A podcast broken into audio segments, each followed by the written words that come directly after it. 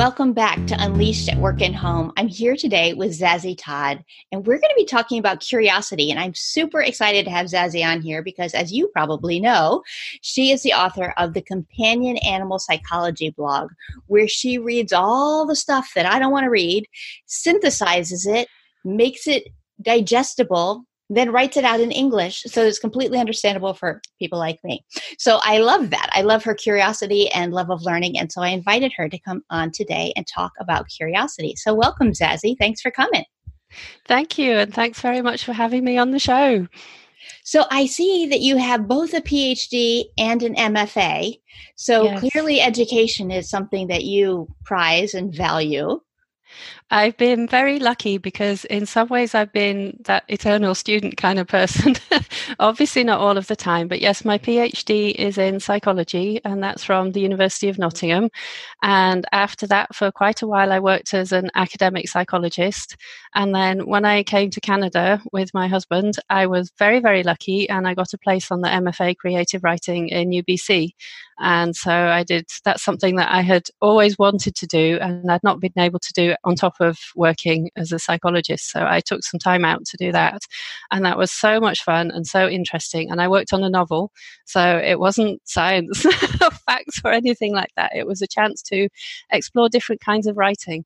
But the thing about writing is that whatever kind of writing you do, it helps the other kinds of writing you do. So it's still really, really helpful, which is very nice. And I do sometimes still write bits of fiction, but I don't really have the time. I'm too busy writing nonfiction. And so then I, I feel very lucky that I've been able to combine the things that I love in this way and to write about science and animals and to use my writing background as well as my psychology background uh, in, in working on that. So I think I'm just very lucky and I am always curious. So I think that's a, a nice word for this show. I'm always full of curiosity.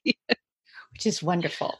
So I'm curious about how you went from being a psychologist to being this amazing animal behavior person. Like what what led you from point A to point B? Well, uh, my psychology background is obviously people psychology. It's not animal psychology. But a very, very long time ago, when I was doing my PhD, I kind of was really interested in cats and the bond between people and cats. But there was no way I could have studied that in psychology at, at that time. I could probably have done something on head bobbing in pigeons, and I was not interested in pigeons at all. So I think probably if I had done that, my life would have been quite different. But so it was people psychology. But over the years, from time to time, I did supervise the occasional student who wanted to do a project on something to do with people and pets. But uh, it wasn't my main research field. That was communication and how, how to communicate about risk in particular. Mm-hmm. So that was quite interesting. But I've always been an animal person. I should be more careful and say I was originally always a cat person. I was not a dog person at all when I was a child. I was actually terrified of dogs. And it took me a long time to get over that and to learn that actually dogs can be our friends. So then, of course, I eventually became a dog person too. And so it's just been really fun. When I started my blog, I didn't really know what it would turn into. I just noticed that there was this really interesting science about dogs and cats, but mainly it was about dogs and how people interact with them. And I thought this would be really interesting to write about. And so it's just all bloomed from there. Um, it's been lucky that these are fields scientifically that are really growing. There's a huge ton of research being done. So there's lots for me to write about. And people are really interested, I think. There are so many people who want to know more about dogs and cats.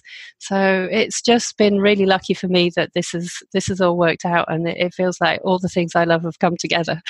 Isn't it wonderful when that happens? Like all the pieces coming together and other people are like, I don't I don't see how that fits. And you're like, no, this is it. This is Yeah. it's a really nice feeling. Yeah, it's pretty pretty wonderful.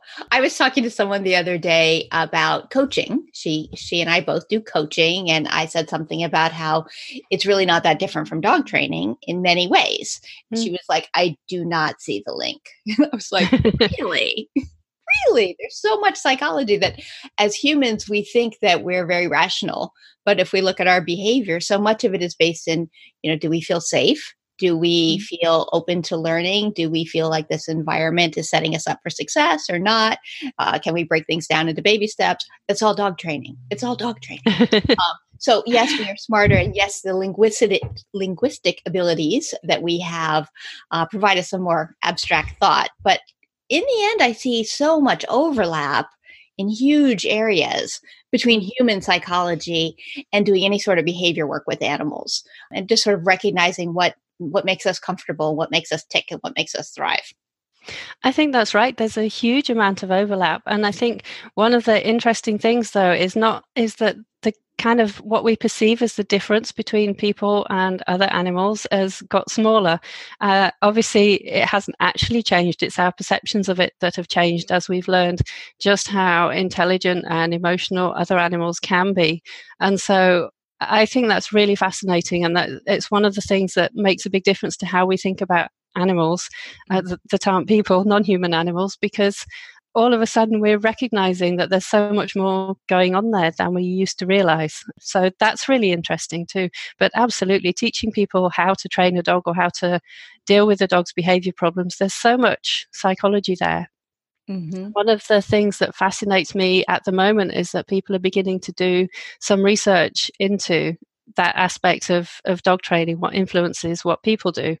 This is something I, I wrote a paper about for the Journal of Veterinary Behavior last year because I found it really fascinating. But there was a recent study that I wrote about on my blog where someone, a team from the University of Bristol, looked at how people decide how to train their reactive dogs when they have a reactive dog. And that's really fascinating because it shows how important the role of emotion is in what people decide to do. Because anyone who has had a reactive dog knows that that can be really, really difficult sometimes and really, yes. really embarrassing, perhaps, mm-hmm. when you're out in public and your dog is, in quotes, acting up because they don't feel safe. And it's just really interesting to see the impact that that has on how people decide to train their dogs. So, one of the things from this piece of research is that people are more likely to use positive reinforcement if they feel confident in their abilities to do so.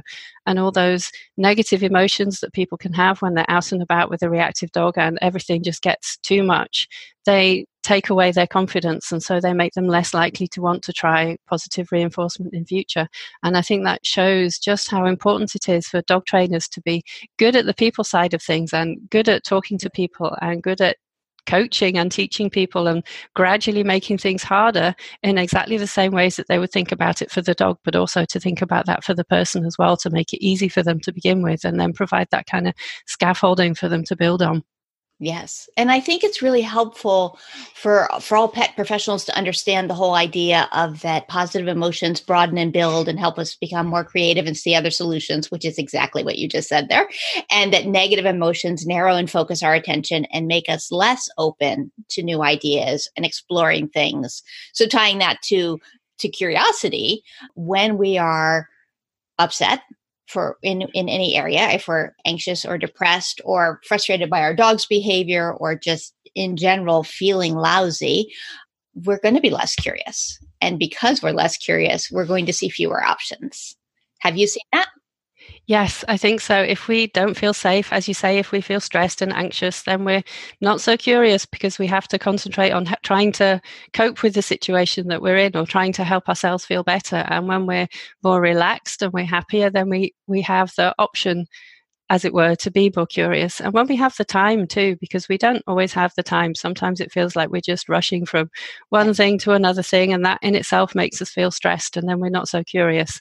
But when we have the time to be a bit more relaxed and to get on with things, sometimes those times when we're actually doing nothing turn out to be the times when we're most curious and we learn something, or we have some kind of insight, or we develop something, some new ideas that we want to follow up, and we have nice nice ideas then. And I think that's why downtime can be so important for building curiosity.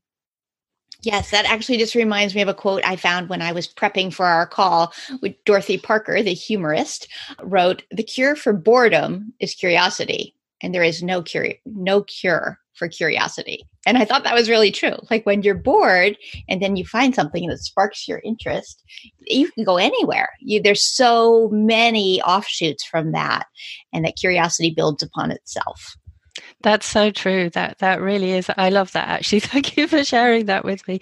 Yeah, and another thing uh, that relates to curiosity building it from itself is from a book called The Artist's Way, which has been very influential for so many writers. And it's this idea of taking artist dates and that you set aside some time to go and do something that will spark your curiosity and your imagination, whether it's going to an art gallery or just going to the beach or whatever. But the idea that you set aside time to do this regularly and it, it helps to spark your curiosity and your imagination and, and, give you ideas. And I think, especially if you're stuck on something, it can give you a way of getting out of that and thinking of a, a different way of looking at things. And I find that really, really a helpful idea. Yes, and for the people I've worked with who've used that book, and I will link to it in the show notes, um, Julia Cameron's The Artist's Way, the idea of the artist's date being something that you commit to then gave them sort of permission to lean into it. So it didn't feel quite so self indulgent to take an afternoon to go explore a museum or go for a walk along the lake. It was it was work. It was something they needed to do. But to to honor that commitment to finding the time and the space to allow your thoughts to wander and to allow new ideas to come is incredibly helpful and healthy. So having however you can make that work for you, the better. You know, so I did love that in the artist's way. These artist dates, she's she doesn't waffle about it. She's like, no, you schedule it and you don't break those dates. You know, that's really valuable. So, have you had any sort of interesting thoughts or discoveries on any of your artist dates? Any memorable artist dates for you? Probably not any specific things. Actually, what I like most of all is being outside where it's quite natural like in in the forest or something like that i just i like be, have, i like peace and quiet and i'm very lucky because i live in quite a rural area so we have a lot of peace and quiet there's a lot of wildlife and that really helps. I'm so not a city person anymore. I used to be. I used to live in cities and I, I do love all the things that you get in cities and the, you know, the museums you can go to and all the different cafes and so on. But it turns out what I really like most of all is just peace and quiet. I, I don't know if that sounds boring and I'm getting old or whatever, but I really like the peace and quiet. and just being in the green spaces. And I think that's what helps my mind to wander. Mm-hmm. Um, maybe one of the things that comes to me most is one time we went to the Nitobe Garden, which is a Japanese garden at the University of British Columbia. And this was actually years ago, long before I'd moved to Canada. So we were just here as a tourist. But there's an image from that that I, I always remember looking up at, at the blue sky. It's a really beautiful garden, lots of moss, very, very green, very quiet space in the middle of the university campus. And it was a really hot summer's day. And I looked up at the sky, completely clear blue sky, apart from one tiny, tiny little cloud that just went scudding across.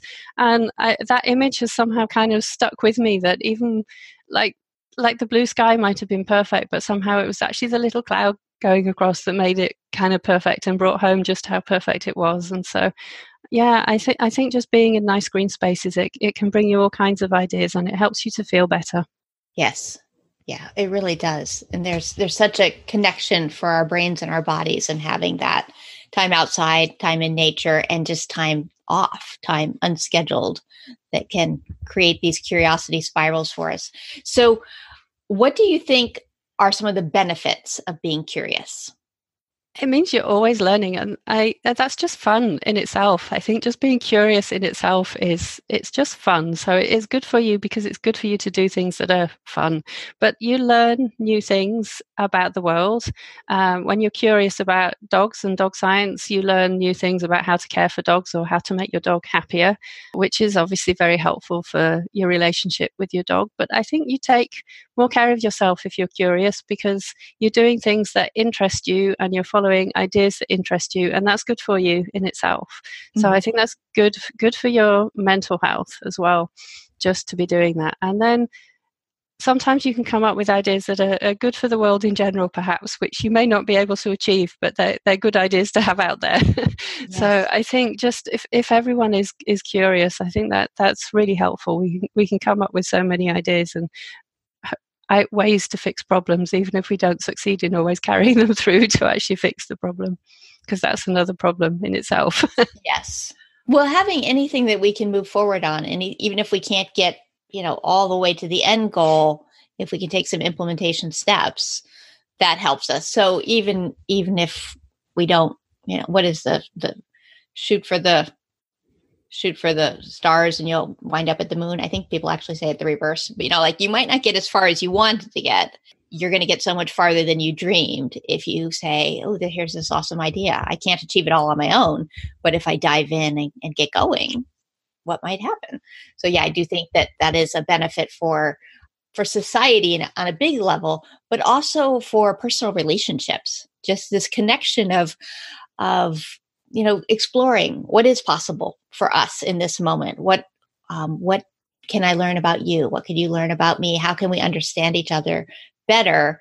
Um, and all sorts of ideas come from that when we when we allow ourselves to lean into it to lean into curiosity a little bit Yes, I, th- I think so. And in a way, really, it's kind of curiosity that got me to where I am and what I'm doing now. And I couldn't be happier. But I, I could never have sat down and thought, oh, if I do this and do this and do that, then I will end up being able to do that. It, it didn't happen that way. Um, you know, it was yeah. kind of random accidents. And if I follow this path, well, we'll see what happens. And oh, well, we'll go to Canada and I'll see what happens. you mm-hmm. know, and then it's it's just worked out very well. So I think curiosity brings us opportunities opportunities in life and opportunities in getting to know people better or finding the kinds of people that we want to hang out with and that we can learn from as well. So it's good to have those opportunities, I think.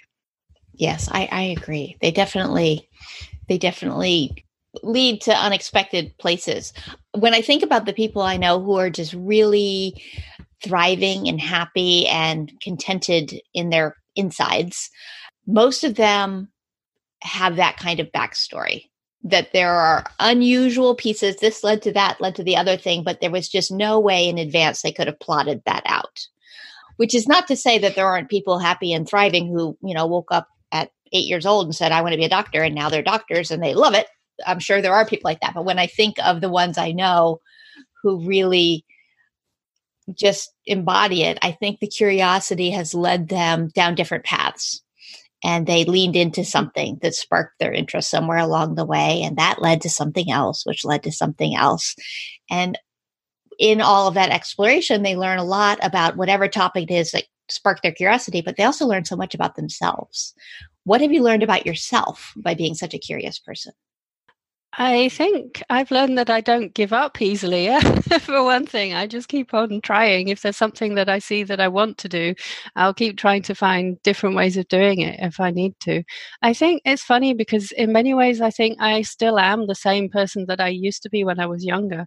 But actually, one of the big things for me was I mentioned being afraid of dogs. I was actually terrified of dogs. So, one of the things that I learned about myself was how not to be afraid of dogs, and that actually I love dogs. Dogs are wonderful. I don't know now why I was afraid, but I, I had such bad experiences when I was a child. I wasn't actually bitten, but there was a, a dog that I had to pass every day on the way to school that would come rushing and growling at the gate, and I was terrified of it.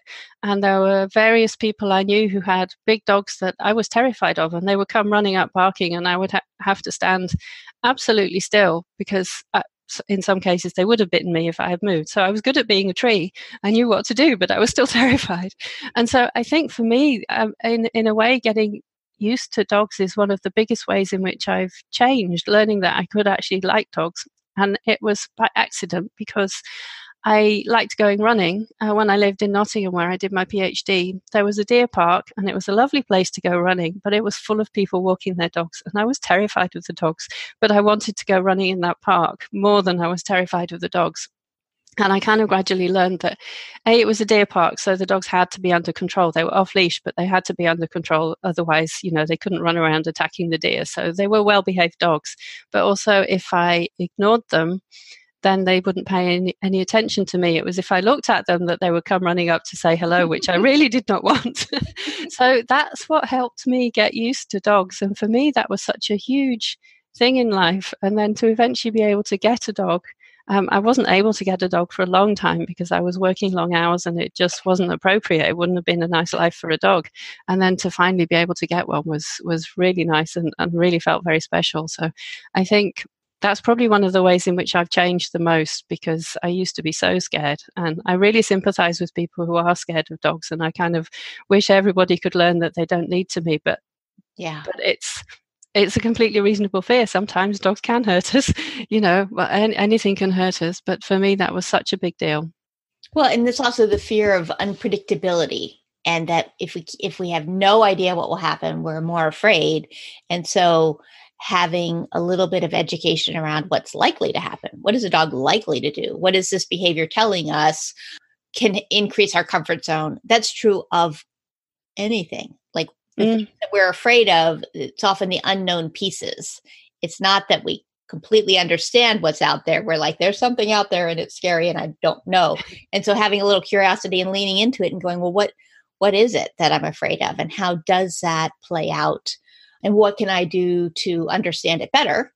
Can mm-hmm. help to minimize the fear and empower us a little bit to move forward. I think it's interesting that you were able to do that basically so experientially. You were just like, I want to run through this park, and mm-hmm. there are uh, loose wild creatures here and i'm going to do it anyway i'm i'm phenomenally impressed that that was a successful strategy for you because i would think one labradoodle that ran over and went well hello zazie could be enough to set you way back. That kind of did happen a few times but i was i was determined because it, it was a lovely park. It, it had this big herd of deer. It had a, a big old house in the middle of it that was quite the house itself was a museum, but it was quite pretty to look at from the outside. There was a, a, a, lake. It was it was a really good place to go for a run. So I was really determined that I wasn't going to let fear of, of dogs stop me. But the thing is, I think I wouldn't have been so curious about dogs if I hadn't have been so afraid of them to begin with, because mm-hmm. I mean I didn't really know very much, so I, I had a lot to learn. Whereas I think for most people, they feel quite familiar with dogs, and so they maybe don't realize just how much there is to learn about dogs. We think everybody thinks they know dogs. Yes. Um, and so maybe they're not so not going looking for kinds of information that might help them. And so a bit of curiosity about the things that are every day is actually a good thing to help us see things that we hadn't seen before. Yes. Yeah, there seems to be a little a line there where if there's something you don't know anything about, you typically have almost no curiosity about it. Like, you know, how the electrical system of a high school works. I know nothing about that. And right now, I have no desire to go look that up and learn anything about it. However, if you brought the electrical, I don't know, janitor, I don't know who would be in charge of the electricity in the high school, the electrical engineer in charge of the high school into my house and brought him here, I'd be fascinated to talk to that person and learn a little bit about it. But from like the big concepts that we know not very much about we're like yeah that exists not that interested.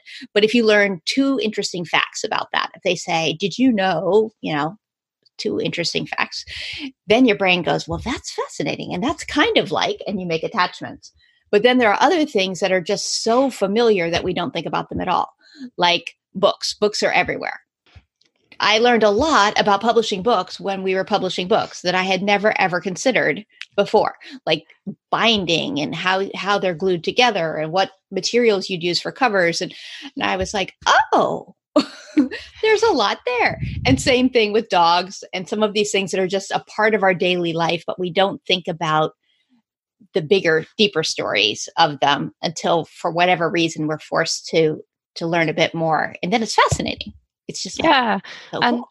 I've been having the same experience with books because I've been working on a book that's coming out next year. And I guess I always knew somehow that a book must be a lot of work, but I did not understand the whole process, the editing process, the different stages of editing, all the different things that go into book. I, I, I had no idea how how complicated that all is, and, and I guess I probably wouldn't have been that interested before. But now that I've been working on it, there's been such a lot for me to learn there, and I've been lucky because I have an editor who does not mind if I ask stupid questions, really rookie questions. I'm like, I'm sorry, this is probably really obvious, but and she just explains it to me, which is is really helpful because some of it has been surprising really in a way. And then some of it there's there's language and terminology and jargon around it which i had no idea about.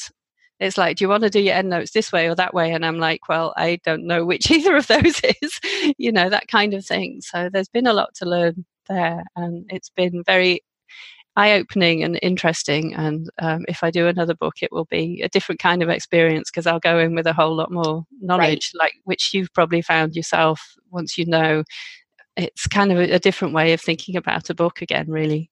Yeah, every every bit you learn adds on. So tell us a little bit about your book. It's coming out in February, right? Is that, is that right? Yes, it should be out at the end of February next year, and it's called WAG: The Science of Making Your Dog Happy. And so it's about the science of making your dog happy. There's a lot of science in there, but it's also full of practical tips that people can use in everyday life.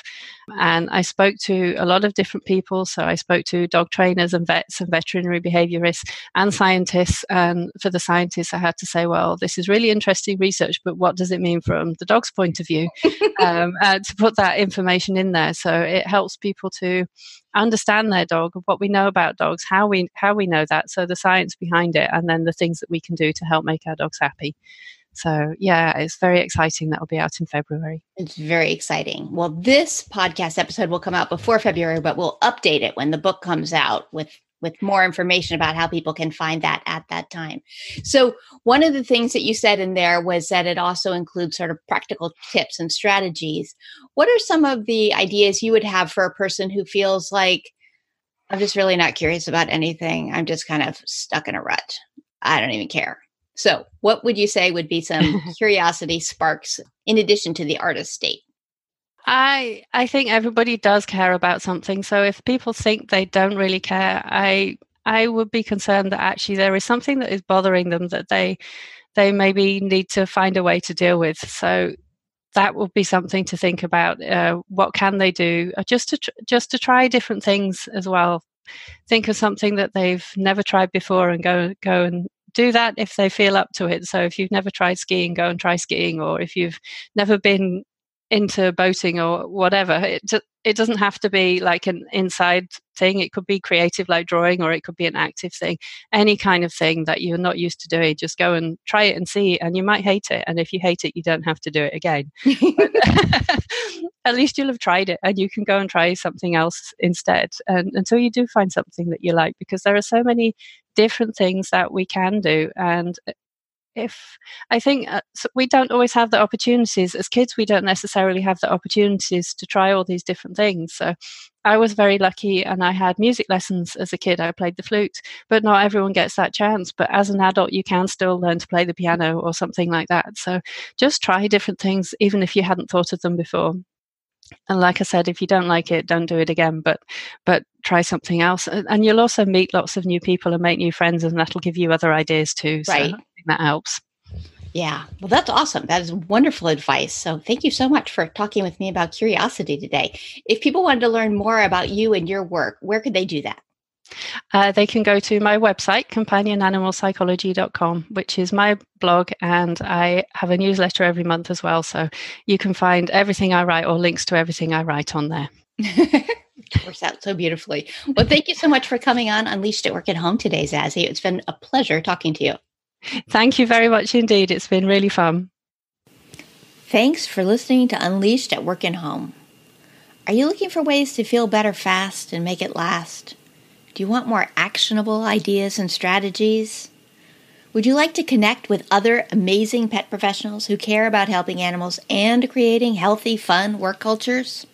If so, you are going to love the Unleashed Resilience community. Visit colleenpelar.com slash community for more information. I can't wait to see you there.